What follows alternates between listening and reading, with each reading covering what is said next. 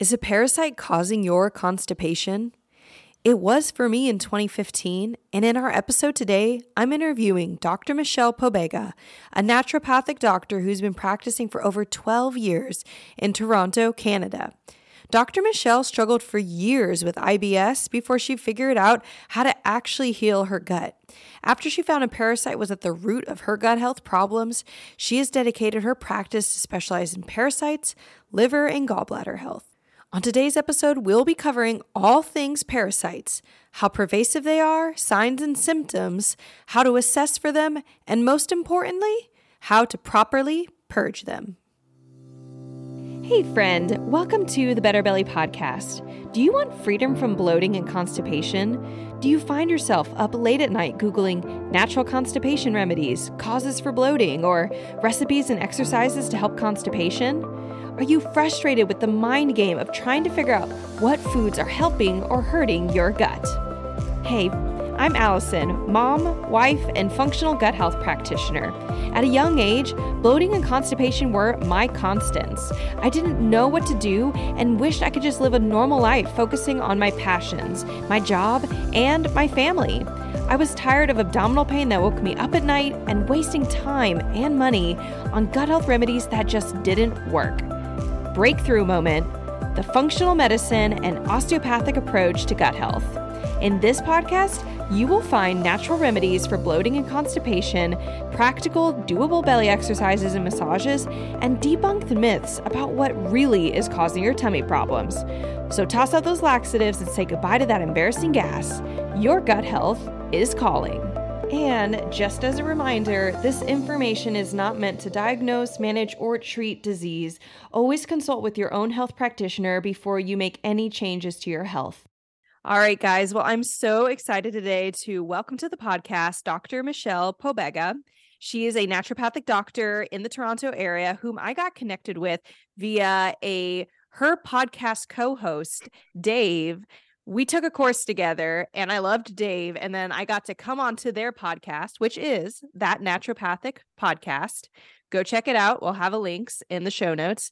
But we got to talking and I learned that Michelle loves parasites and uh, among some other things. But I love parasites, and she like I think she loves them more than me, um, or at least killing them, maybe right, get helping people get rid of them. And so I said, Michelle, will you please come on on the Better Belly podcast? And she said yes. So Michelle, thank you so much for coming on to the podcast today. Oh my God, it's a pleasure. Any opportunity I have to create greater awareness around parasites is a is an absolute pleasure for me. Like i'm I, I i feel like it's my newfound like uh hope to start spreading the word and normalizing conversations around this because it's a much bigger deal than people realize or really want to admit to themselves. Mm. okay that's like you i've already so i want to ask you so many questions but let's just start off. Why parasites? Why are you so passionate about parasites the the the trajectory of this journey probably started maybe I want to say 8 or 9 years ago. I was introduced to a live blood analyst who's so passionate about microbes and assessing them and looking at them under a microscope. And I started working with her and she started showing me things about parasites. And then I began to refer clients to get this type of testing done because she was so proficient and so passionate about what she did. I was like, this chick is amazing. And through her, I began to understand parasites and they're how pervasive they are and how poop testing is not enough because people will come back saying i got a negative poop test but then she's seeing these things within the bloodstream and when they start to clear them there's a resolution in symptoms and discomfort and health improves so i was like okay there's something to this and that kind of spearheaded my love of parasites. So whenever there's been an opportunity to take a webinar or learn something or a new product was released or something, I've been kind of it's always been on my mind to learn more because I realized even within my profession, six, five, six years ago, I was like, there's not really a lot of people who are probably talking about this. There's not a lot of people who are as aware as we should be about this. Our testing is deficient. Um, and I don't even think I learned properly about this in school, which means mm. a lot of mm. naturopaths probably didn't learn about this in school either. So I had to do my extra legwork and it be kind of came my thing. I also have an invested interest in digestive health from a clinical focus perspective. So it all just lined up in learning about parasites and helping people clear them helped the trajectory of their healing process from a gut health perspective too. So um, it just kind of kept spiraling from there. And I feel like it's my mission to spread the good word now. okay. Okay. So again, so much to talk about. Let's start with this. Um, and I'm curious. I have my own answer. I want to hear your answer on sure. this. Uh, this is actually secretly why I want you on the podcast. I want to compare notes, and then oh no, it's great. Honestly, right. I, w- I want our listeners to even realize there's humility amongst practitioners. We can be very, I've been very good at getting rid of parasites in clients, but there's always room for more. And mm-hmm. then there's also, I mean, if you've learned this much, let's see what's going on. So this is my question. Um, why do you think that parasites are so under talked about or or under even looked into? I think there's misconceptions about um, how you can come even in contact with a parasite. I think there's a lot of uh, people think I think you have to travel to like a third world country to in Africa to have gone backpacking through Vietnam or you know something like that or to, to have acquired a parasite. I, I think there's a lot of misunderstanding that it's local to our current environment, period. Um, so people don't think that it's part of the problem. Number one, as as just general general people looking to improve their health i don't even think that they connect the dots that oh i traveled 20 years ago. Do i still have a pathogen that's never reared its ugly head the way i expected it to? Or i had diarrhea but it cleared up after a couple of days yes. when i went to the philippines. And then i'm like okay great. How many how many years ago? Well, that's 20 years ago. That's that can't be possibly there anymore. So so i think a lot of people think that once the initial symptoms have passed that's no longer a problem I think that people think that just because they took the Dukoral and the shots, that they can't be harboring a fugitive because they did that due diligence, where really those types of things are mostly meant to d- reduce the severity of the symptoms so that your body is primed and ready to have an immune response to those types of infections. But it doesn't mean that you completely cleared it from your system. Um, I think a lot of people think that, well, everyone around me had traveler's diarrhea, but I was fine. And I was like, well, maybe your body's just not as effective as clearing it out of the system. And that's why you didn't have diarrhea. Right. Right. Right. And the other problem is, is a lot of testing is, uh, for lack of better wording, absolute garbage when it comes to actually identifying parasites. Just like I alluded to with um the live blood and my introduction of live blood how she was saying a lot of times for instance ascariasis is actually quite common as a parasite especially in north america and it's not necessarily deemed quote unquote pathogenic. So with standard ova and parasite stool culture tests through the medical medical world like you would get from your family doctor a lot of times they're not even testing for it. Yes. So then if they're not looking for it specifically, then they're just ignoring it if it's possibly there, or their testing apparatus isn't primed to be able to identify it. So it's just completely missed. And then she sees it within the live blood. And that's where some of the discrepancy comes on. So sometimes medical standard medical tests aren't testing for the full breadth of what we could be testing for. So it misses a lot.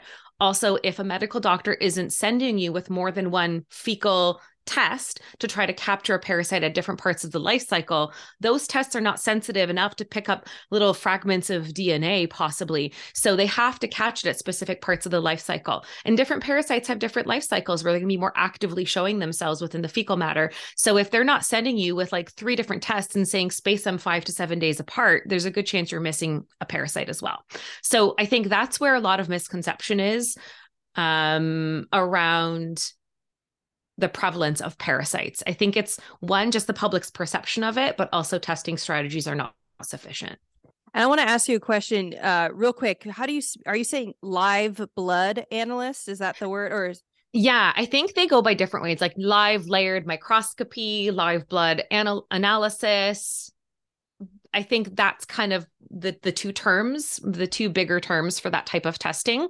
Okay. Um, the company that I use is called Microcell Sciences. They are specific to um Canada, my area, my local oh, area, because yeah, Shannon is the woman who started it. And she was a one woman show, and she's the one who taught me a lot about Okay. parasites initially and then I've kind of done my due diligence outside of that after but she kind of sparked my interest in this and it's her passion like she'll text me and be like I have x amount of textbooks and I found this link between this bacteria and how it changes how a red blood cell looks like so I've been able to stage the development of bacteria as they've invaded the body's deep like she's wildly passionate so she now has regained so much popularity that certain medical doctors even refer to her and she's trained different technicians to work in satellite clinics to be able to cover a larger space to be able to provide her services but Okay. it still is ontario specific I'm, So I'm, just- I'm gonna look her up, and if we have Yeah. any ton, uh, Toronto or Ontario, Yeah. the whole Ontario listening, um, find this lady, find someone who works with this lady, reach out to Do- Dr. Michelle because this is solid.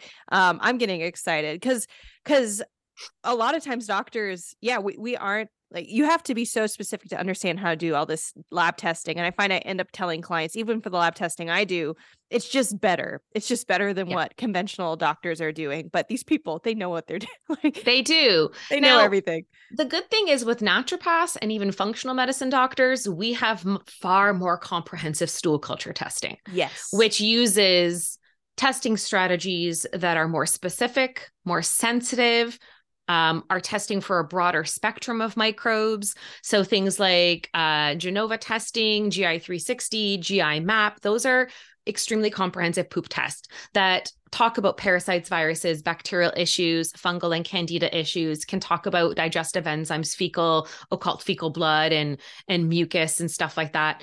Um, and then they also do have some testing parameters to test for the good bacteria balance because we also want to understand like, do we have enough of the good? And I find that those are far more comprehensive and those are still very valuable. But one thing that I find limiting about poop testing is it's still mostly a sample size of your colon and maybe the lower half of your small intestines. right.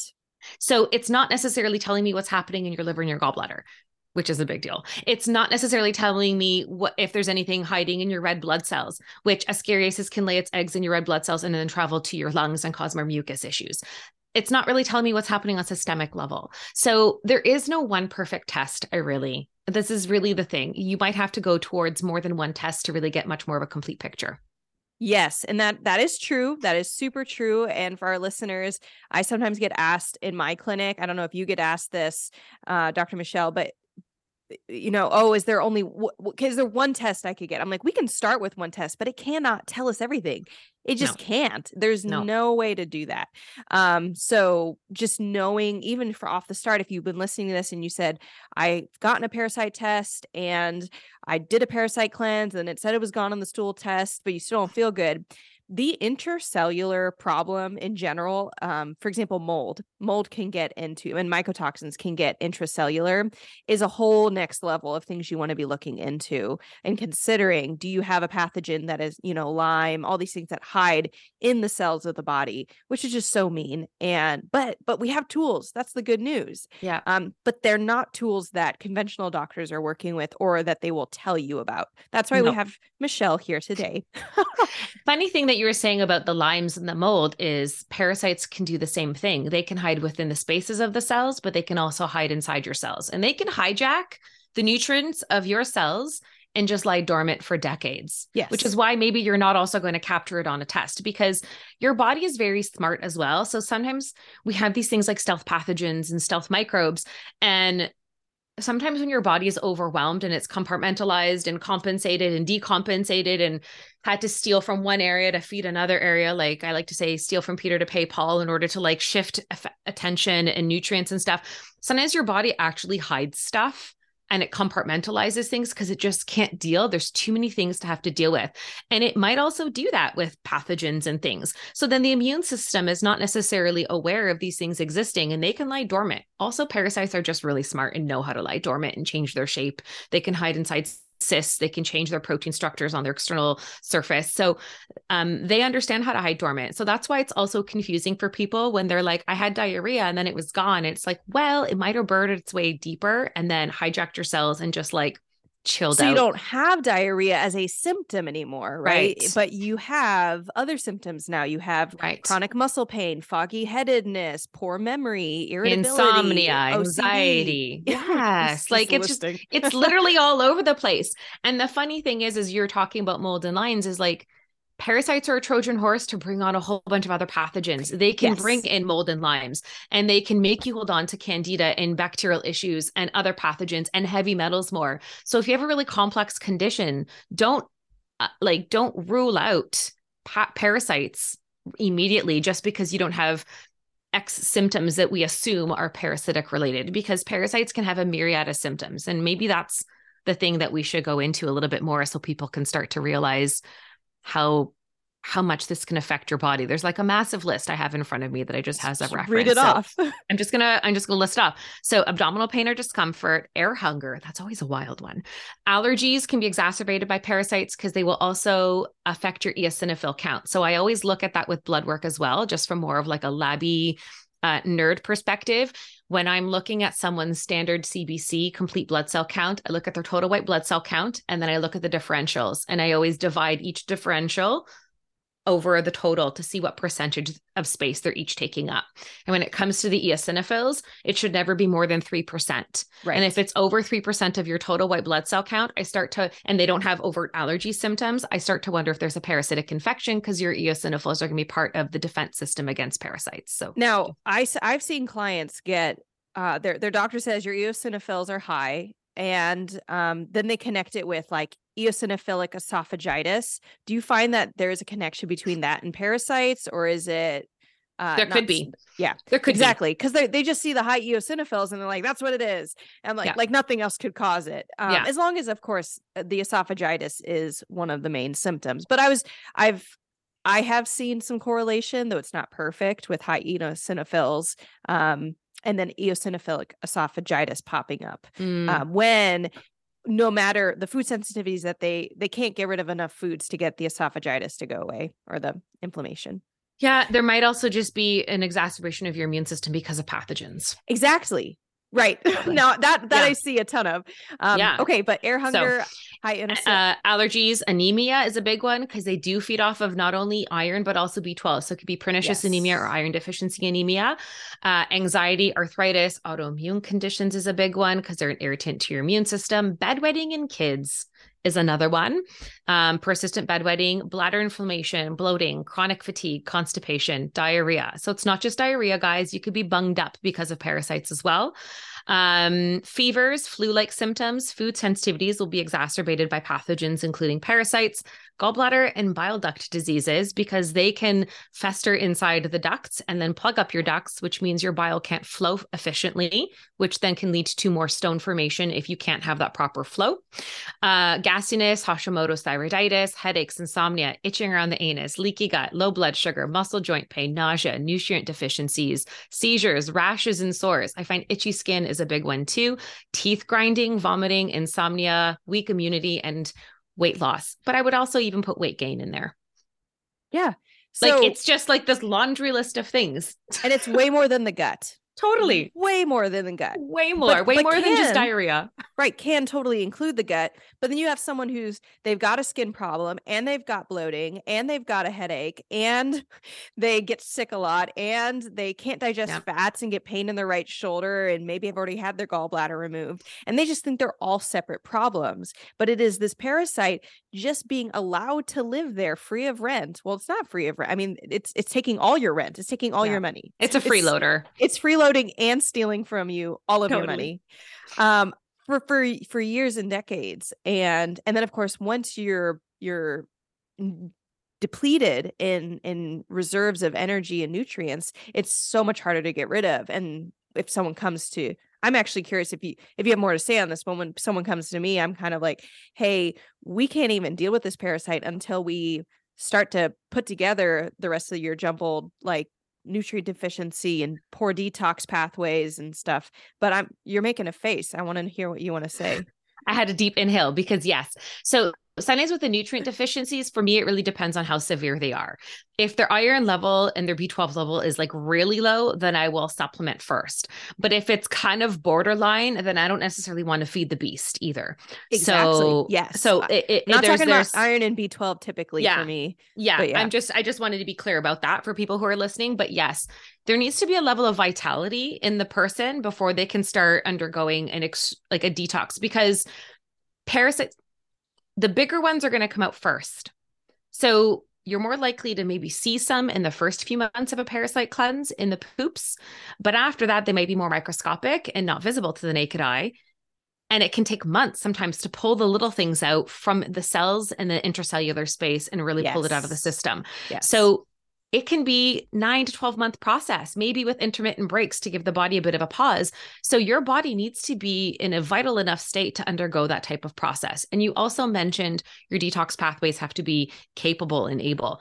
A hundred percent, because otherwise, not only are you going to feel worse throughout the process, you could cause more problems if you are not able to properly get rid of these things because then you're going to force your body to start making other compartmentalizing and compensation choices if we don't clear those ducts and allow things to completely flow out of your system effectively. That means you got to be pooping every day. That's a hard one because of parasites contributing to constipation there's there's a push pull. So sometimes i might have to give something that moves the bowels without being an extreme laxative but like maybe higher doses of magnesium or some some maybe like a gentle amount of cascara or something something that's a digestive stimulant to allow things to move. Or maybe i will suggest that they do some enemas or go get colon hydrotherapy to start getting things unplugged.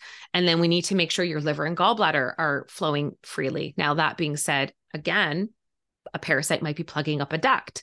But this is where maybe I'm like, okay, well, do we do some coffee enemas to open up your bile duct and get your liver and your gallbladder flowing more freely? Do we have to do a liver gallbladder flush because I am suspicious of stones? And that can often like loosen and jostle parasites out just in and of itself because those are both pretty like intense flushes from the gallbladder. We need to make sure your lymphatic system is flowing properly because that drains on a cellular level and that supports your immune system. Like there's steps, and people think, oh, yes. I have a parasite. Let's just jump to like step five. And I was like, listen, guys, when you build a house, you don't start with the fifth floor, you pour a strong foundation first. So um, we have to make sure that those things are in place. So I appreciate you bringing that up in the conversation. Yeah. Um, one thing I did want to ask you have do you have any experience because I know you you've co-hosted with Dave and you've heard of visceral manipulation have you do you have any experience working uh, using visceral manipulation or referring someone to get it uh, done to support liver and gallbladder health yes the short answer is absolutely yes right um I am curious about doing a visceral manipulation course myself because I'm seeing more and more value to that. But I do refer to osteopaths because that is probably the the closest connection that I know of that that can handle that. Um, and I have had one of my osteopaths um well both of them have have talked about how some of my clients have these rigid livers and like stagnant and not moving or they will refer their clients who have those types of symptoms to me. Um and the one osteopath told me a parasite will actually deplete the vital pulse of an organ. So i had someone who had liver flukes and she was young um well early 20s and we found liver flukes after her liver enzymes were a little bit elevated and i noticed some like discoloration of her hands in a yellow way. And we started clearing them and she saw things come out in her bowels and she was tripping out over that which is a wild experience for everybody. Um, and i think it's hilarious to watch their expressions when they come back to the office after having a purge.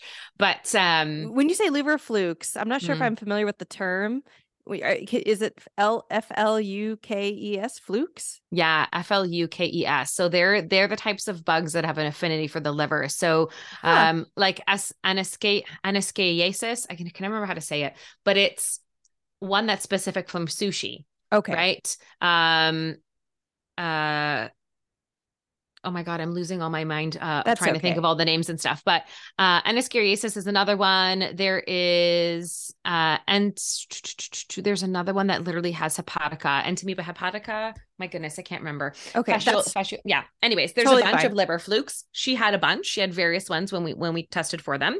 Um, regardless. And then we were doing some things and she found like her symptoms were getting better and then they kind of plateaued. So then we started doing some coffee enemas to help like get bile flowing better in the liver gallbladder. Things got better and then plateaued. And I was like, this is interesting. So uh, we also did a liver gallbladder flush more specific to bile stones. Things got better than they plateaued. And I was like, okay, you got to go see someone to manually assess your liver because something doesn't feel right and the osteopath said that her liver as actually felt very stagnant and very rigid and hard. And when the osteopath came back to talk to me, she said, uh, your client commented that she had liver flukes at one point. She was like, the liver, like parasites will affect the natural pulse of the organ. So I find that those organs are rigid and hard, so they don't have their own vitality, so then they can't work well. So she advised me that during a parasite cleanse, to to get some visceral manipulation work but also after to help revitalize the organs that those parasites were existing in. That is i'm i'm i'm jumping in my chair y'all because i i'm the only person that i know who talks about that doing it. Because clients come in and say when do I get visceral manipulation? When do I not? And I will do a physical evaluation to try to get a feel on on indiv- on an individual basis what that person might most benefit from but frequently what it's happening is it's before during and after and some mix of the of the two depending on how far the client lives from me how often they can find someone to do visceral manipulation but it's so helpful because it it helps be part of part A opening up detox pathways because your liver is a part of the detox pathways. So getting that liver mobilization, but then part B, like enhancing it once you've done the liver flushing and making sure. I mean, it's just yeah. one thing I will say if someone's listening to this and you're like, well, do I need liver help? I want to just make one number one, if you've ever had an acupuncturist especially if it's repeatedly if you if, if you're a listener and you go to an acupuncturist and say you need liver you need liver your liver's congested your liver's congested get visceral manipulation for your liver and maybe check out for parasites. Work with someone like michelle or myself to get a deeper look into your parasites because that acupuncturist they know how to feel organ vitality it's very real. Um but physically you okay if i share some of these things sure. Michelle? Um physically liver can actually cause a lot of pain and problems on the right side of the body because the majority of its mass is on the right side of the body. So a stiff torso so you can't turn often to the right but even to the left where you can't rotate the torso well.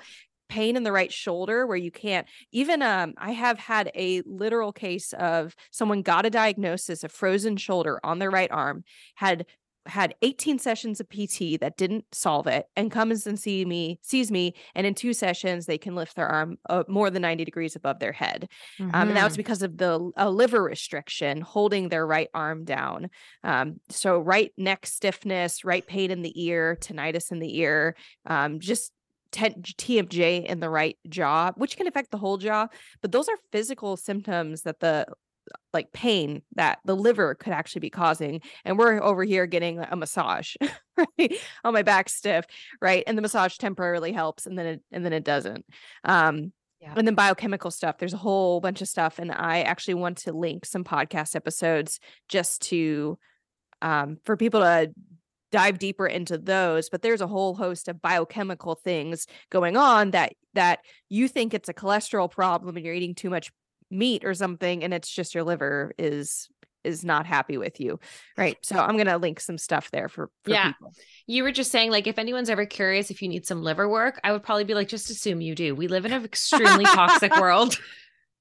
Right? Like yes. i just like just assume yes. If you haven't already been working with a naturopath and done some liver related stuff you probably need some liver work. I always brush up on i'm i eat cleaner than 90% of the population probably but i'm still supporting my liver. I've done liver flushes. I don't have any overt stones, but I've done a liver gallbladder flush. I've done seven, and I'm still eliminating hundreds of stones every time I do it, which is probably one of the biggest sources of why my digestion has been so dysfunctional for so many years. And even mm-hmm. though after six years ago, when I had a huge breakdown in my digestion as well as my overall health, um, I have gained a lot more awareness and understanding, and I've done a lot of healing on my gut.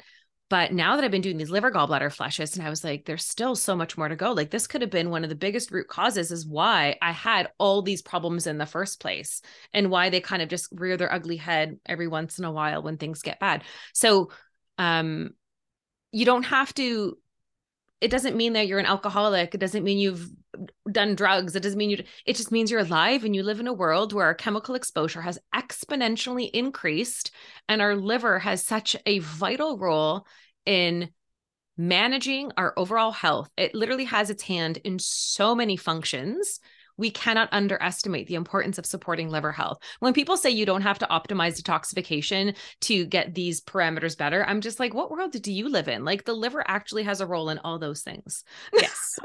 yes. So that i mean i i support my liver all the time every day and when i get clients who are like do i really need to support it or they're shocked when the very first thing i have them do is do two things to support their liver and like 30% of the intent 30% of the intensity of their top three symptoms goes down it's like great that's just yeah. the tip of the iceberg but moving on i want to i want to ask so say someone's listening and they're either anticipating what's the process like or they've tried a parasite cleanse or they mm-hmm. know they have a parasite and they're wondering do they still have one good question for you when or how do you feel that you are confident that a parasite's gone for a client or a patient some retesting um, and signs and symptoms because more often than not it's signs and symptoms and their overall health. But I do have the live blood testing to understand on a blood level and on an intercellular space level how things have shifted and cleared out because that's going to be one of the deeper levels that I'm going to be able to see.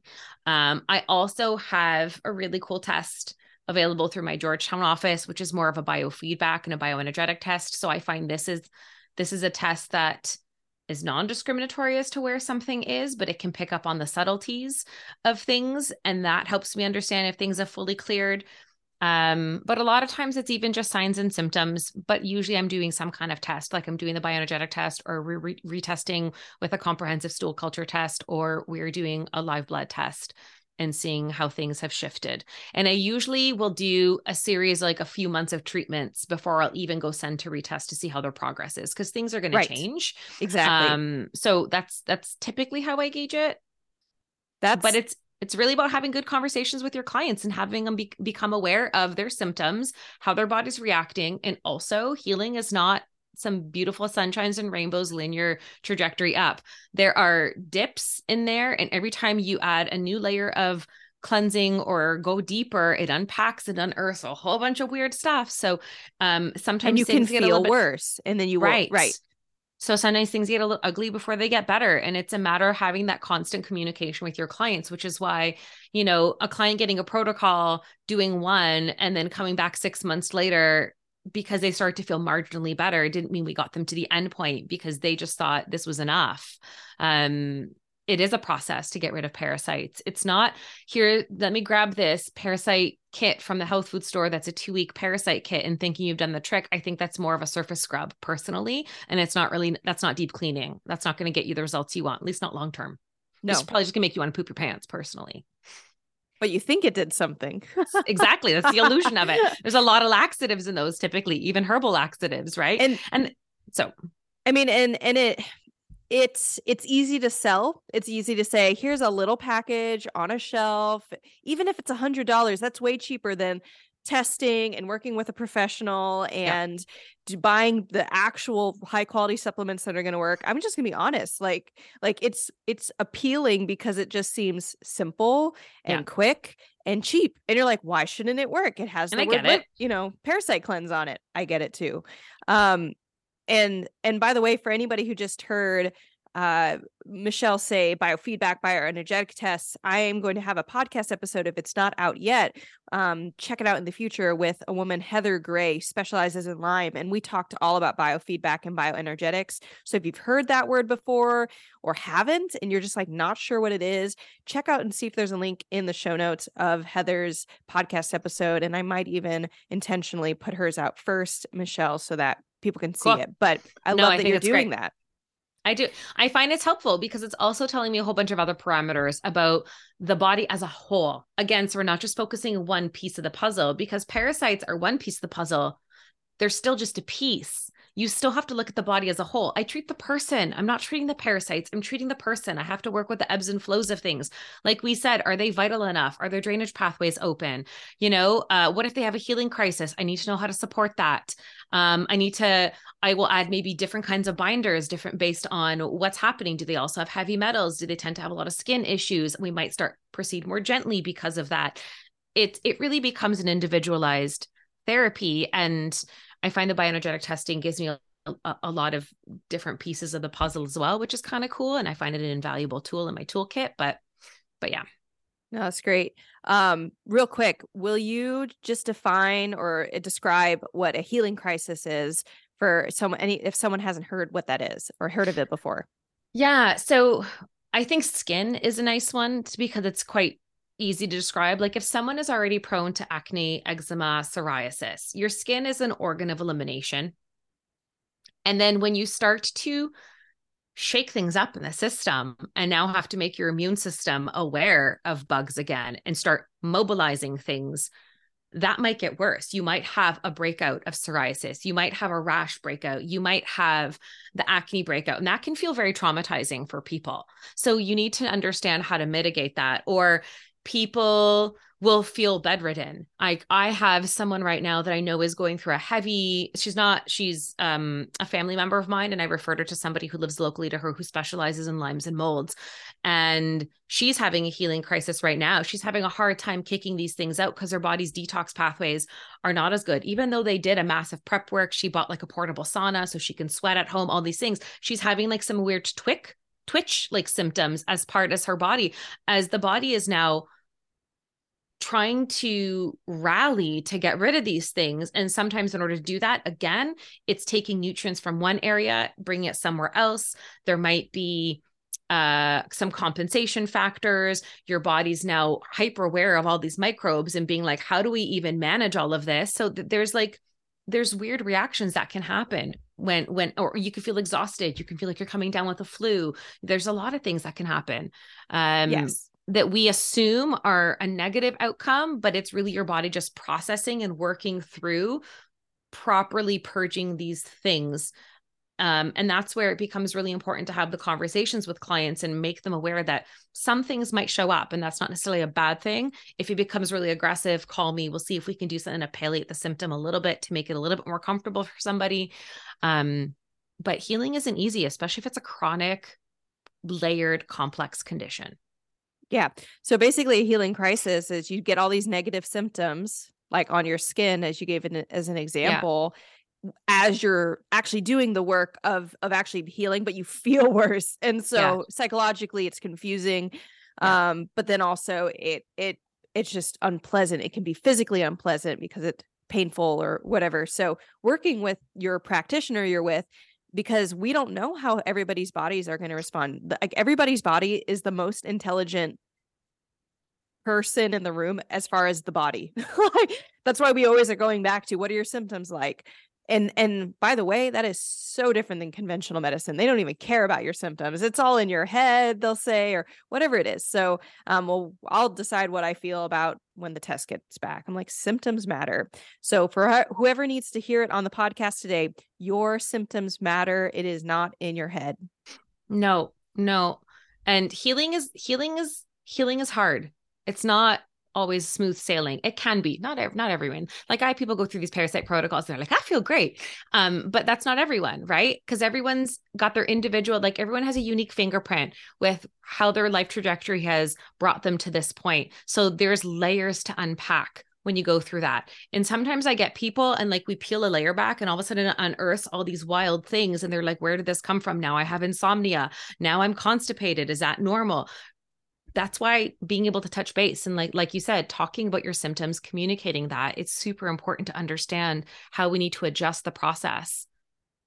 Because yeah. it's not just the same thing over and over again especially with parasite cleansing i don't just do the same thing every for 6 months on the row.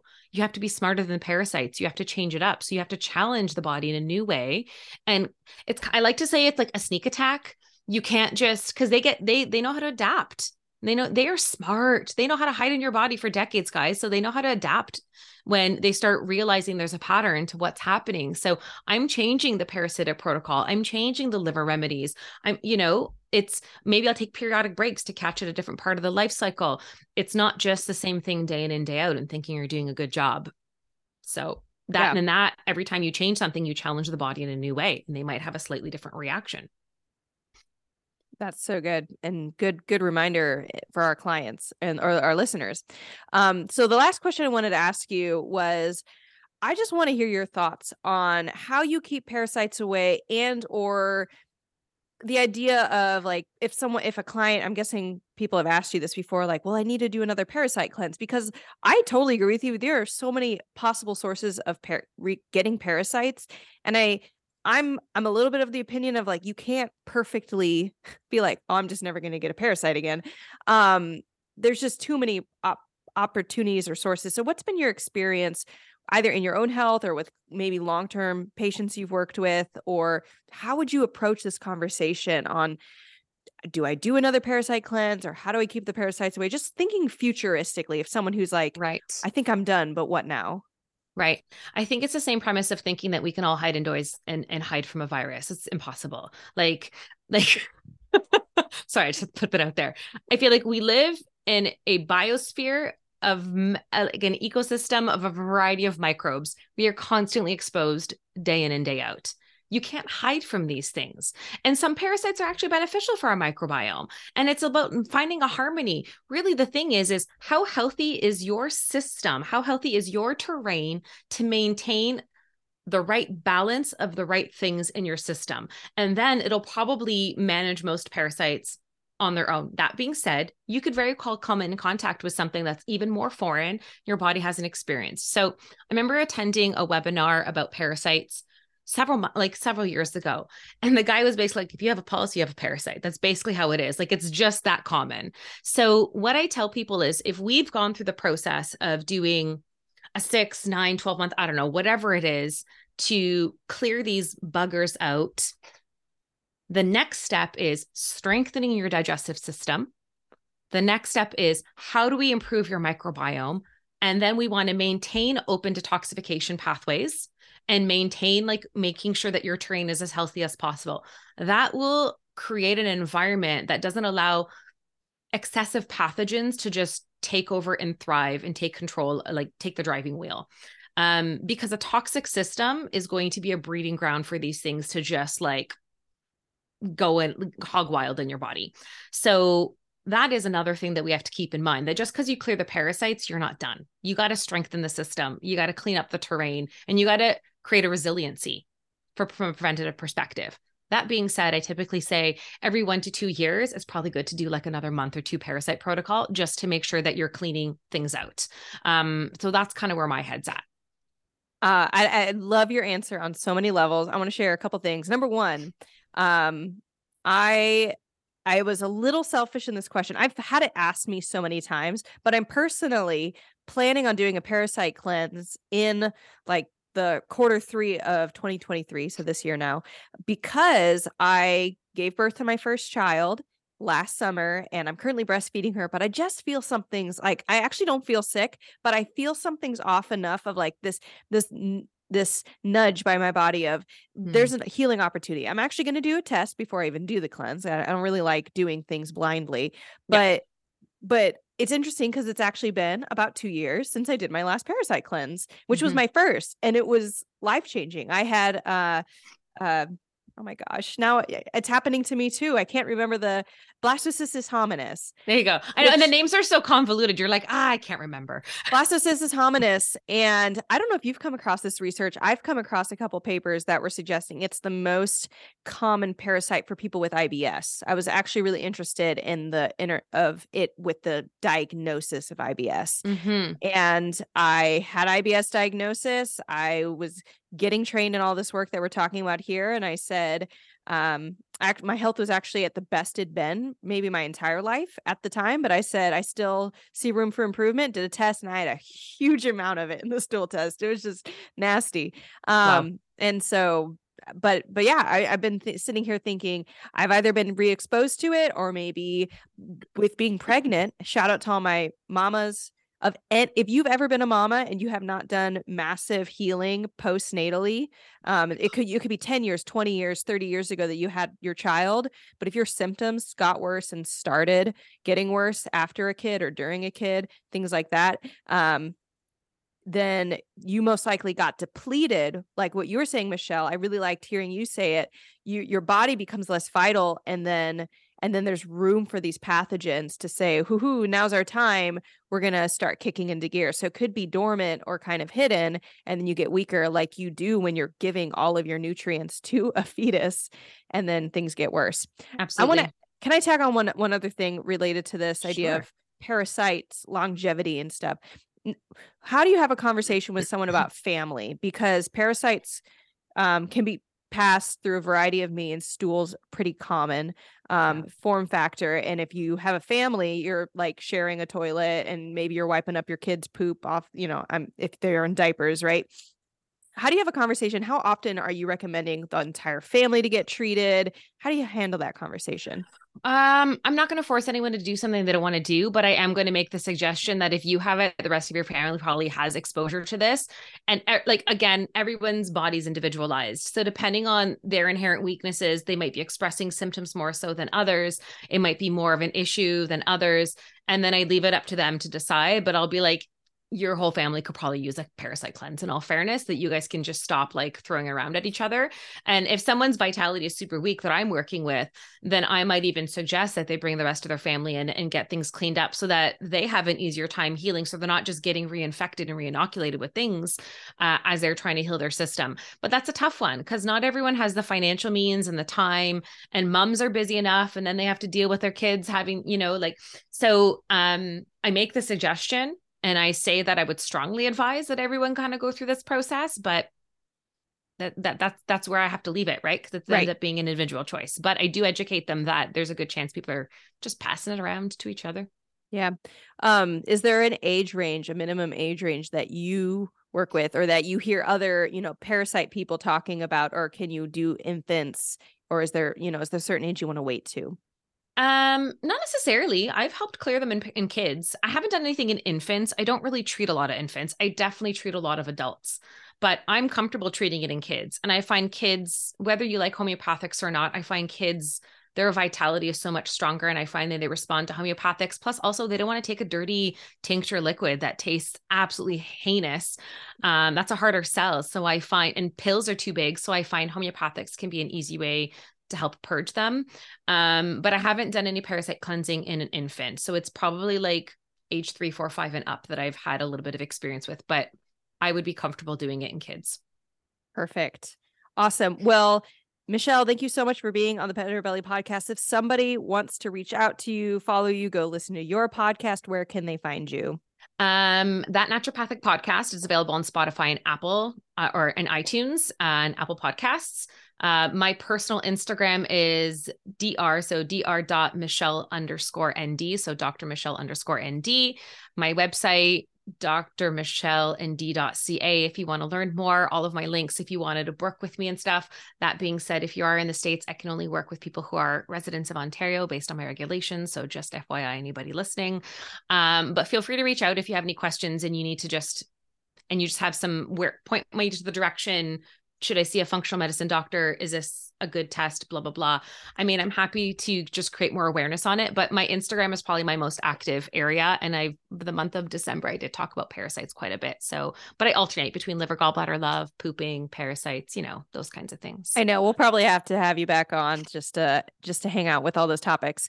And we will have all those links for our listeners. We just wanted them to have the opportunity to hear it from your mouth. Well, Michelle, thank you so much again for being on the Better Belly podcast. It's been lovely to have you here. I hope our listeners feel a lot more empowered as they think about parasites and think about their health and think about next steps that they can be taking to feel better. Appreciate it. Thanks so much for having me. Thanks for listening, everyone.